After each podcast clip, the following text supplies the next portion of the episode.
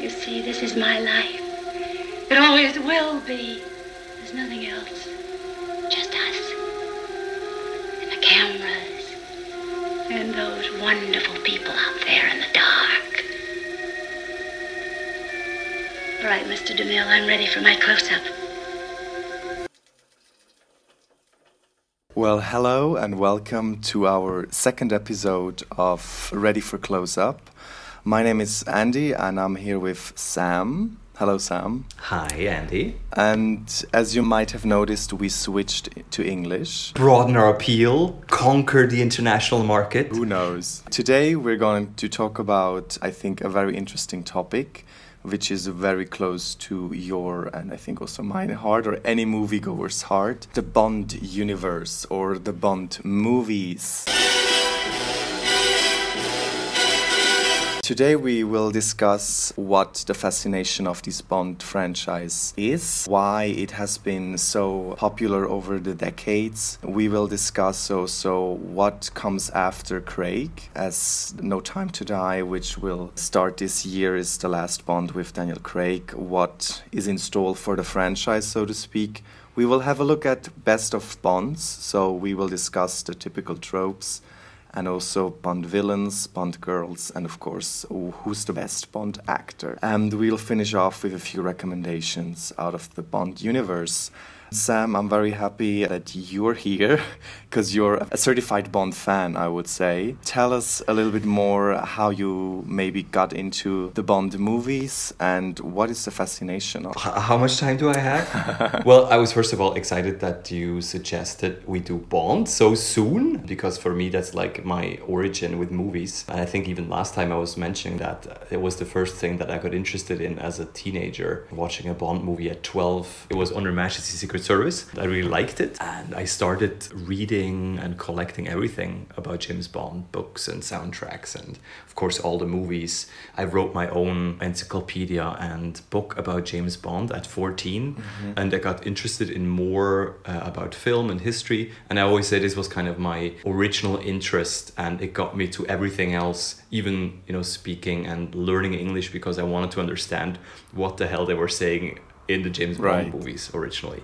You mentioned you you remember your first Bond movie you saw. I think for me personally, I I don't think I will be able to pinpoint that really because Bond is something that I think we grew up with, or you grew up with, watching a television. There reruns of all the old movies, and I think they're these Right. staples that come together. And at least from personal experience, there are a lot of. Sometimes you watch a movie and you only see half an hour of one, or or you've maybe seen bits and pieces of certain movies, and yet it, it creates this these iconic images. I would say. That's right. I mean, so many people tell you, you know, I saw this, I, I don't know which movie it was, but I saw a Bond movie recently. And then I always ask them, tell me the scene. Because, of course, after seeing them so many times, I, I recognize them. But it's true, it's such a cultural phenomenon for so many. And they're on television all the time. I mean, how many times have you written to me that you were watching a James Bond movie, or people tell me, "Oh, I saw a Bond movie the other night." So it's really, it's it's still huge. I think. What was the last one movie you've seen? Actually, it was The Spy Who Loved Me. I really liked it again. Mm-hmm. It's still one of my favorites. Roger Moore's best, I believe, but I think we'll talk about Yes. that later. What was yours? yeah, I've also seen Spy Who Loved Me last week, Oh, wow. last weekend, and um, How did you like it? I think it's great. I think it's, as you said, I think it's one of Moore's best, if not the best. I mean, of course, it's very 70s, but I think it's still, the plot is well structured. There are very good elements. I think the villains are great. The Bond girl is great, Barbara Bach. And um, yeah, I think this is really an entertaining Bond movie for sure. And I think also the interesting part is that over the decades, so to speak, the movies have really created this canon of, of villains, of Bond girls, of iconic scenes. Maybe you could explain a little bit more what makes this franchise so fascinating. Talking about The Spy Who Loved Me kind of brings it up already. It's, it's when all those elements come together mm-hmm. a perfect way. And I think that's when you have those iconic best Bond movies. And I think you mentioned you know, the villains and you mentioned the girls, but then also, of course, the gadgets and the cars and the iconic characters, the, the recurring ones like M and Q and Felix Leiter and Miss Moneypenny. You, you expect certain things, you know what to expect from Bond. Funnily enough, people are almost most enthusiastic about the films that bring those well-known elements together and they're quite critical of the ones that somehow tamper with these typical elements personally i think it's different from other franchises because it's not like the marvel universe today where you have such a stress on a universe being built in a short time but i mean bond has been around for for ages starting with the early 60s and the Cold War crises of the time.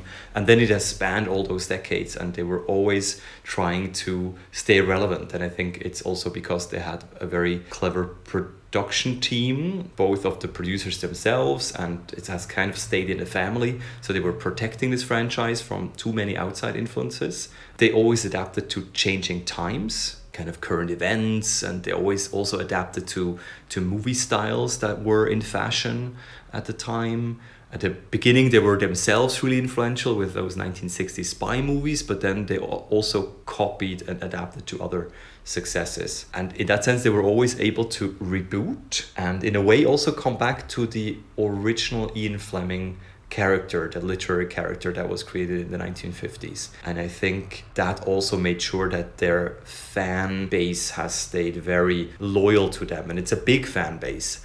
It's people who somewhat are fans and who know a lot of the movies or some of the movies and there's also the die-hard fans that really know everything and this this base uh, spans all the ages and all the countries and regions of the world, from great grandchildren to their great grandparents, somewhat. You can talk about James Bond. And I think that's what kept it relevant.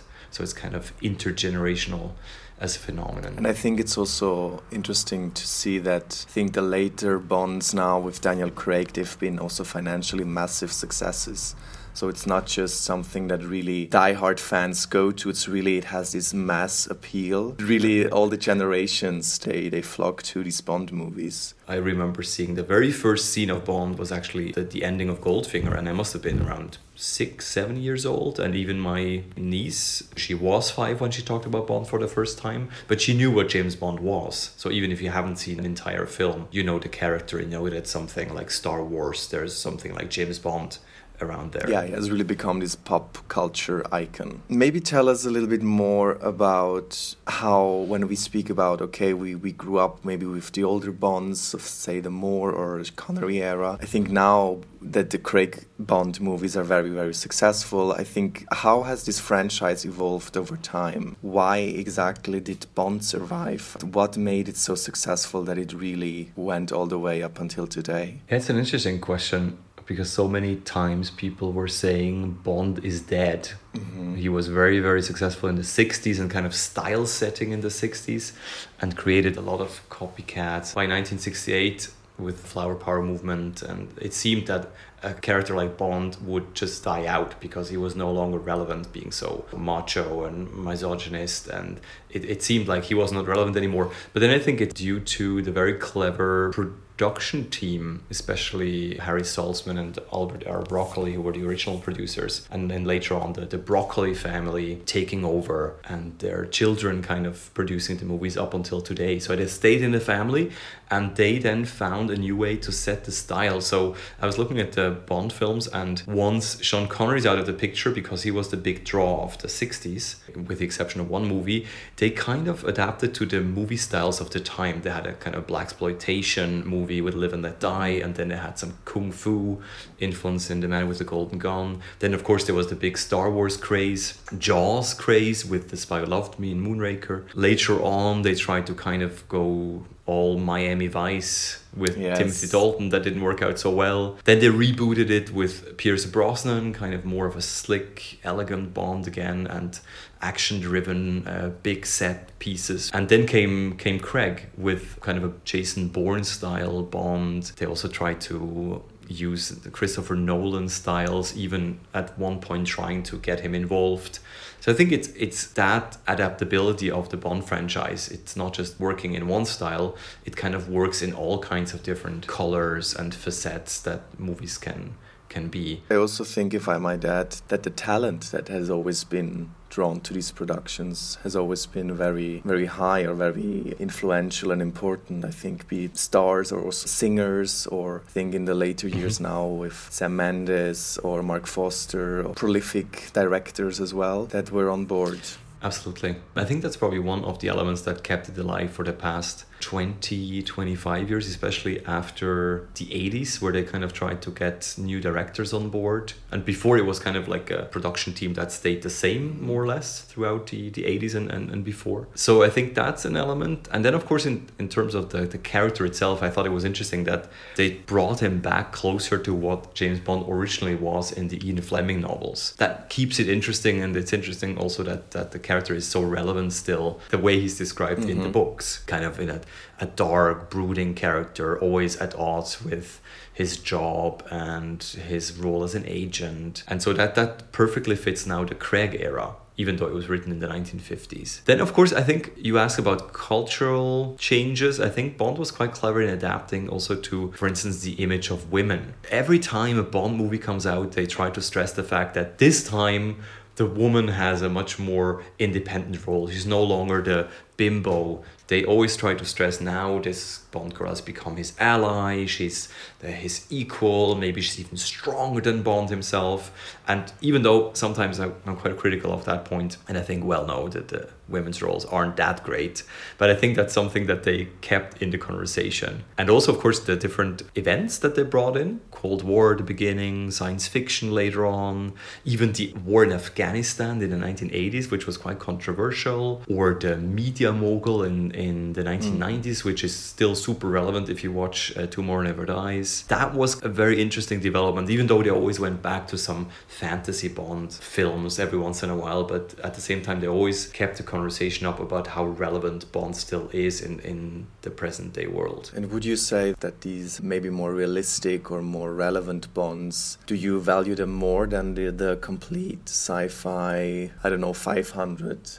Atomic bombs uh, from a little ice castle in Iceland shot to all, all over the world. I'm a, I'm a big fan of the, the reboot bonds that bring Bond back to Earth. If you think of On Her Majesty's Secret Service, trying to really do a Bond with emotions and with doubts about his job. But there was also others like For Your Eyes Only, The Living Daylights, and of course Casino Royale, where they completely rebooted the franchise in many different ways as well.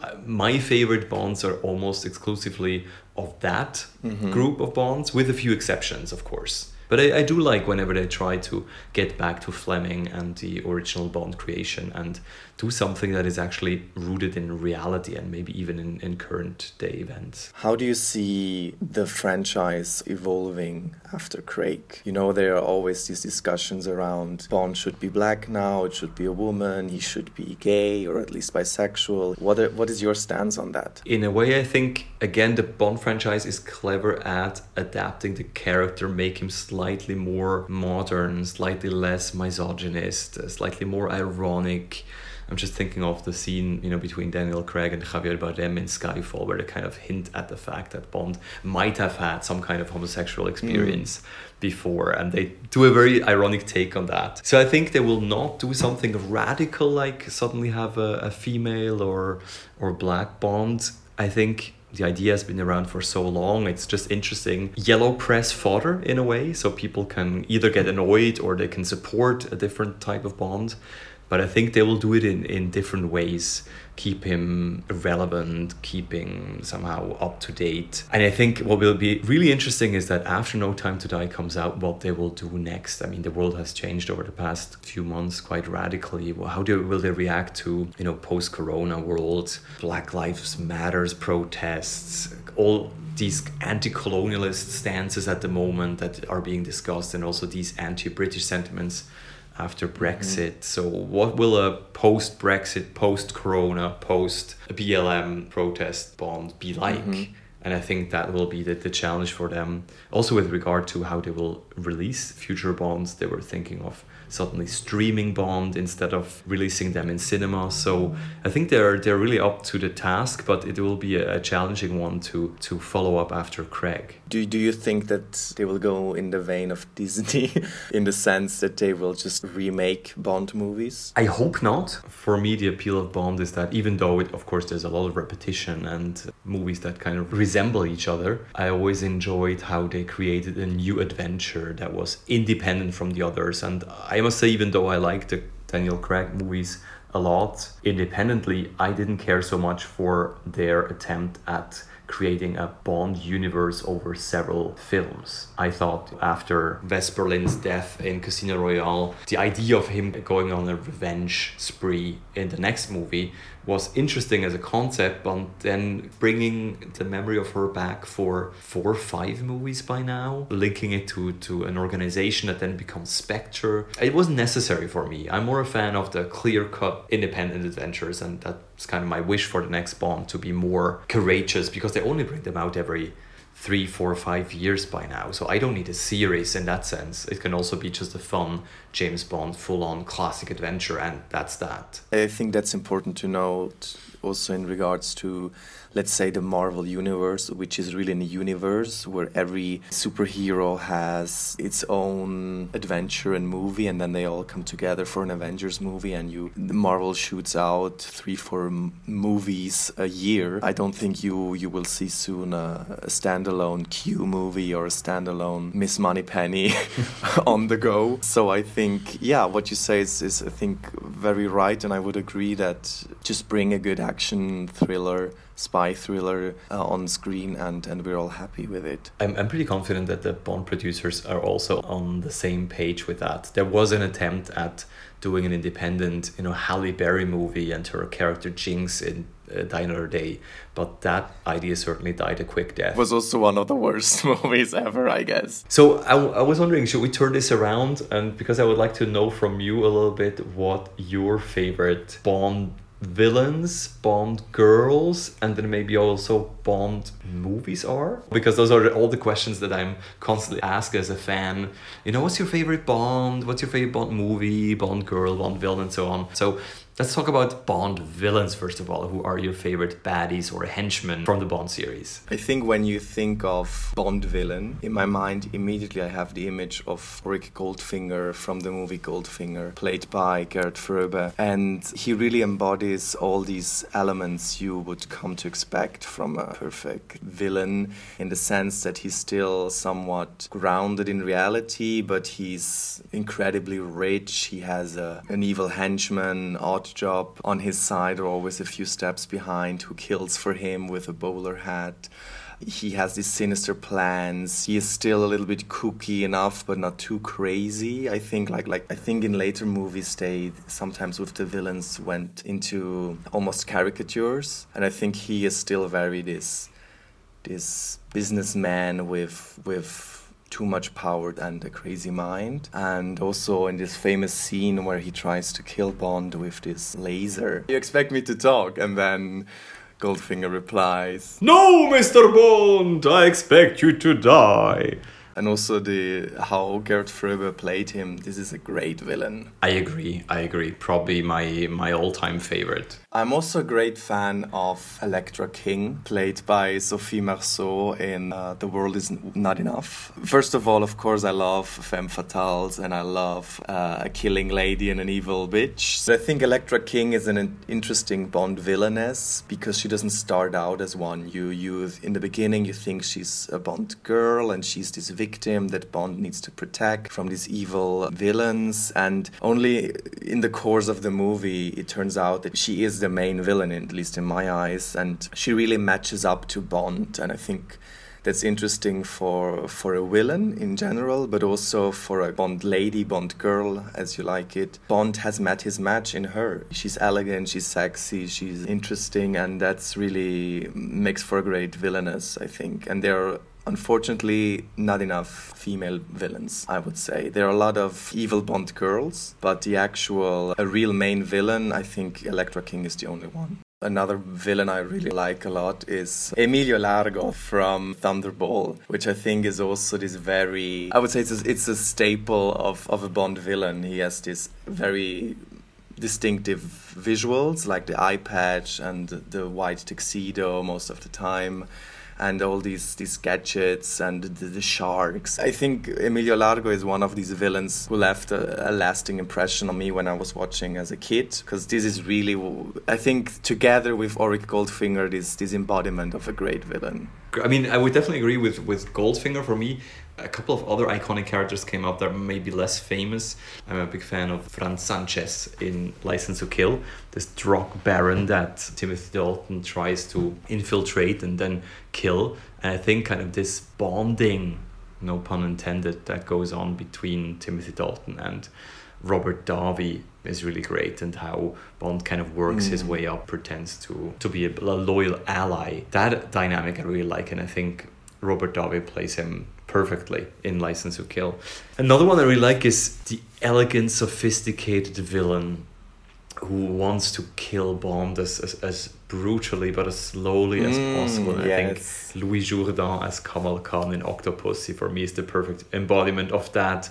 Less brutish but more man of the world. Yeah, I, I have to say it's for me at least not a very memorable villain, but I think that's the beauty of these Bond films that you can discuss endlessly who likes what and for what reason. Wait until we get to the Bond films or the Bond girls. and maybe a last one, if I had to pick three, would be a more recent one, which is uh, Le Chiffre. I mean, he was already iconic in the book, but the way Mads Mikkelsen plays him in Casino Royale is so great and so novel in a way. The way he is under stress because he, mm-hmm. he has mm-hmm. lost a lot of money and he tries to uh, win it back and you can really understand his predicament. So it goes back to that to what you said about goldfinger. There's a real business interest for him and that's why he's a villain. He's not just evil but he became a villain because there's something he really needs to protect so let's talk about Bond girls then next. That might be more controversial, I don't know. So if you had to pick three Bond girls, what would be the most memorable ones from the Bond series for you? Well, having seen The Spy Who Loved Me as the last Bond, and it's very fresh in my memory, I, I would definitely say Barbara Bach as uh, Anya Amasova. She's a Russian spy, and in The Spy Who Loved Me, she really helps Bond, and she's really on equal terms. I think she's sent from the KGB to support Bond. First of all, she's beautiful. I think she's really the embodiment of, of this 70s beauty, but she also knows how to fight and to, to defend herself uh, when she's attacked on the train by Jaws, the evil henchman with the, the golden teeth. well, I have to I have to disagree there because she just gets slapped in the face and then she's unconscious. Yeah, they try okay. to make her into this this you know this, this she, Bond girl at least who can fight or fight, but she never fights a fight. She she just gets slapped all over. Yes. And then at the end.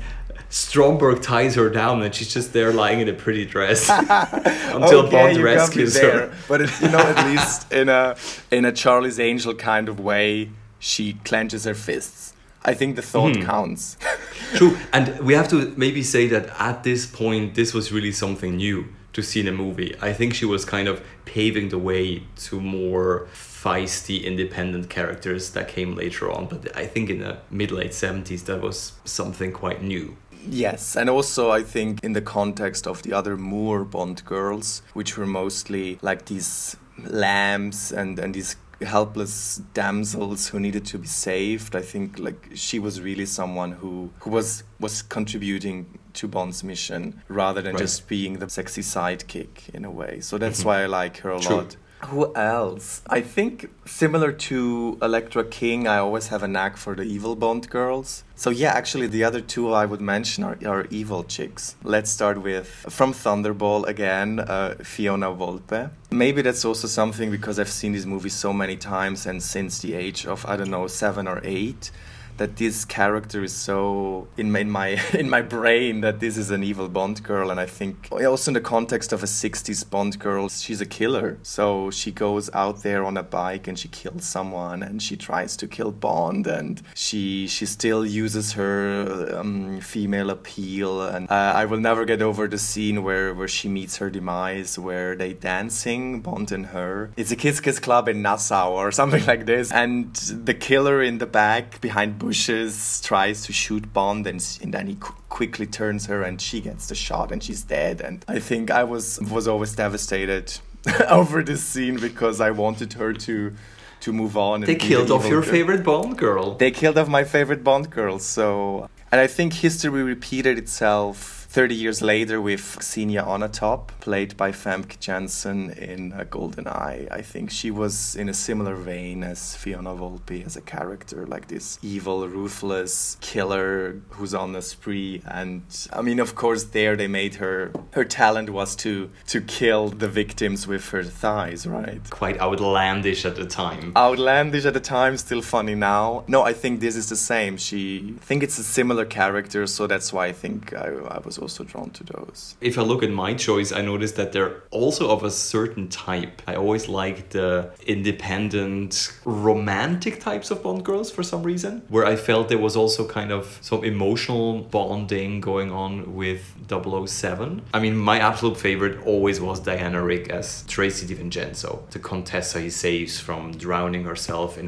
Majesty's Secret Service, and then through her father gets in touch with Blofeld and goes to Switzerland to hunt him down she follows him and they have this romantic escape from the mountain. And of course, you know, coming from Switzerland, I always loved seeing these action scenes and then also yes. the romance blossoming. And of course, she's a tragic bride who gets shot at the end. So for me, she always had a special significance, special place in my Bond heart. And I think Diana Rigg just does such a great job of, of playing her. She's she's feisty, she's cute, she's independent. Uh, she's I mean she's a great actress. One of the first actually good actresses in my mind to play a Bond girl. Before they were often you know beauty queens and and gorgeous actresses, but they often lacked uh, from Ostermundigen. from Ostermundigen among other places. Beautiful girls from Ostermundigen. yes. And they always had to uh, they had to you know dub them because they couldn't speak their lines but they looked pretty on movie posters and in the movie themselves. So for me diana rigg was the first one who actually had the acting chops to also play her role properly. She's great yeah. Second one, Maud Adams, double Bond girl, of course, when she, after playing in The Man with the Golden Gun, she was recast as Octopussy in the mm. awfully titled 1983 movie. And I think I like the fact that she was a businesswoman who had her empire on an island full of women. And of course, even though. What was that empire, though? Silk bathrobes, or what, what is the empire? no, she was stealing, you know, jewelry. She was then, through her circus, kind of smuggling jewelry into different countries, like from East Germany to the West. Then she was, of course, abused abused by Kamal Khan. So I think she was she was betrayed, but she kind of followed her own path, becoming a businesswoman and this influential person and I think Bond and her are kind of a perfect match because Moore at the time had aged quite a bit. And I always thought that Maud Adams and Roger Moore were kind of the perfect couple. You really believed that there was this attraction and also this, this conflict going on between her and him. Absolutely. I think that's the main point I would sign for, for Maud Adams and Octopussy that she was age wise closer to Moore at that time. And that's why they also had a better chemistry. Later Moore's or also before, I think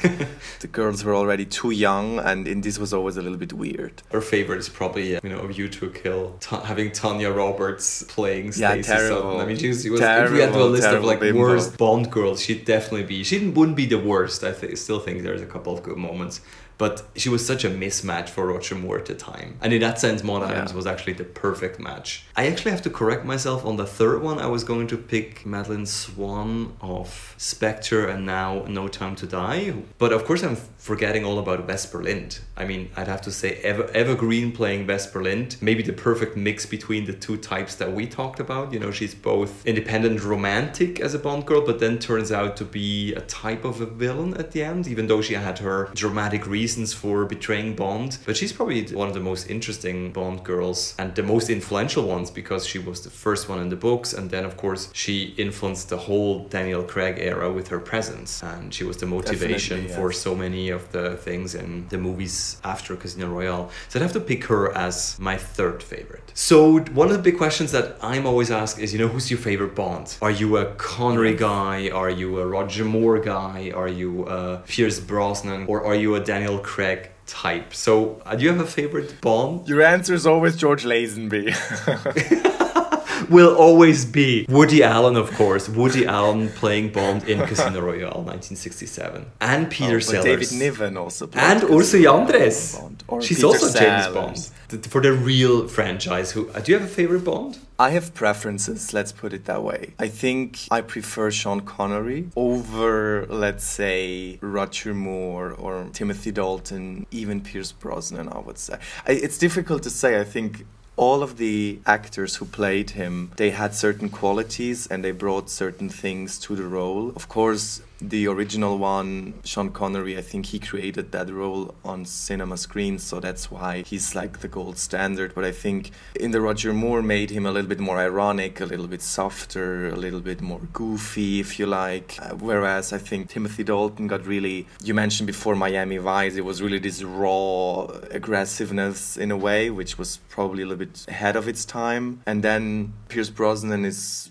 probably a mixture of all them. Whereas I think he he was very good in GoldenEye, but then he also got gradually a little bit. He he went down the Roger Moore path. I would say it got has also to do probably with the movies and the scripts. But and Daniel Craig, I liked him a lot in Casino Royale, but I think he has been a little bit too rough in that sense. I'd like the character to be a little bit more refined, a little bit more the English gentleman, and I think Daniel Craig embodies more this very rough guy who's who's ready to punch anytime. So if I had to pick a favorite, I would probably go for Sean Connery. I would agree with you that it really depends on the era and the movie. And I think all the Bond actors have been perfect in at least one movie. So for me, and if we talk of gold standards, it would be Sean Connery in Goldfinger. As I love On Her Majesty's Secret Service as a movie, I always think George Lazenby in a way is perfect for that movie because it's a different animal. So I think he's really great in that. I love Roger Moore in The Spy Who Loved Me and For Your Eyes Only. And then I'm a big fan of the two Timothy Dalton Bonds. I think both of them are great. So I would have to say he does a hmm. fantastic job being that type of Bond in his two movies. Pierce Brosnan is the only one I can really never quite root for. And even though I think he's slick and elegant and perfect in Goldeneye in a way, I never really got around to saying that I like him as Bond. He was always my least favorite. And Daniel Craig, as you said, is absolutely perfect for Casino Royale and does a great job at reiterating that in the later Bonds. Also, Skyfall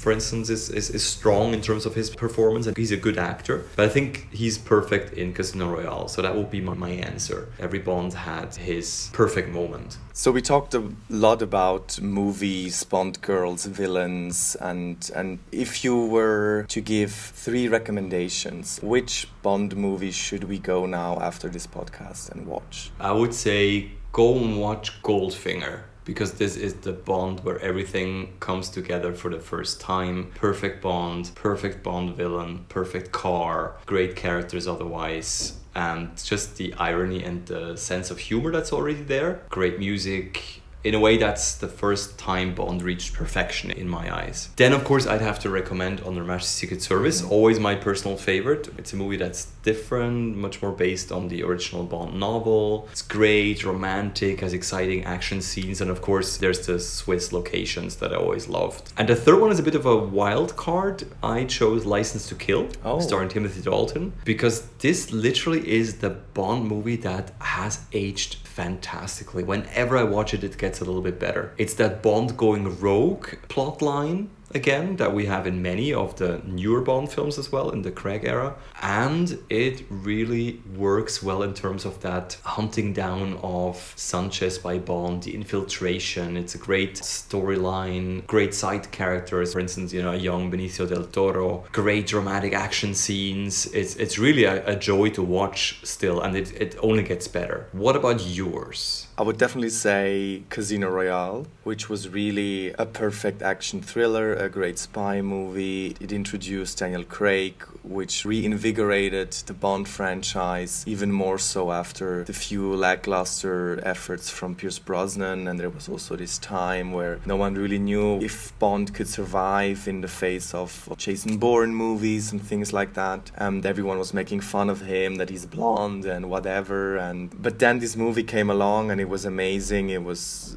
had a great Bond, as we discussed, a great Bond girl, and it was really well done. Another recommendation would be Thunderball. I know it's probably not the most popular or most favorite, but I think it has something to do with nostalgic feelings towards it. I think it's one that I saw a lot as a kid, hence also this infatuation with the Bond girl and the villain. Um, and I think it's a really great spy movie where all these components come together exotic places, beautiful girls, underwater action, atomic bombs, you name it. And the third pick would probably be I'm hesitant between GoldenEye and The Spy Who Loved Me, but I think out of nostalgic reasons, I would say Spy Who Loved Me because I think it's it has also a very good script, a great villain, an even greater Bond girl, a great henchman, a great song. I think there's a lot of things coming together. It's entertaining, it's not too goofy, not too silly, but still brings everything together in a great way. So this is also highly entertaining, I would say. I totally agree. I mean, Casino Royale and The Spy Who Loved Me are very close to my favorites. I would even argue that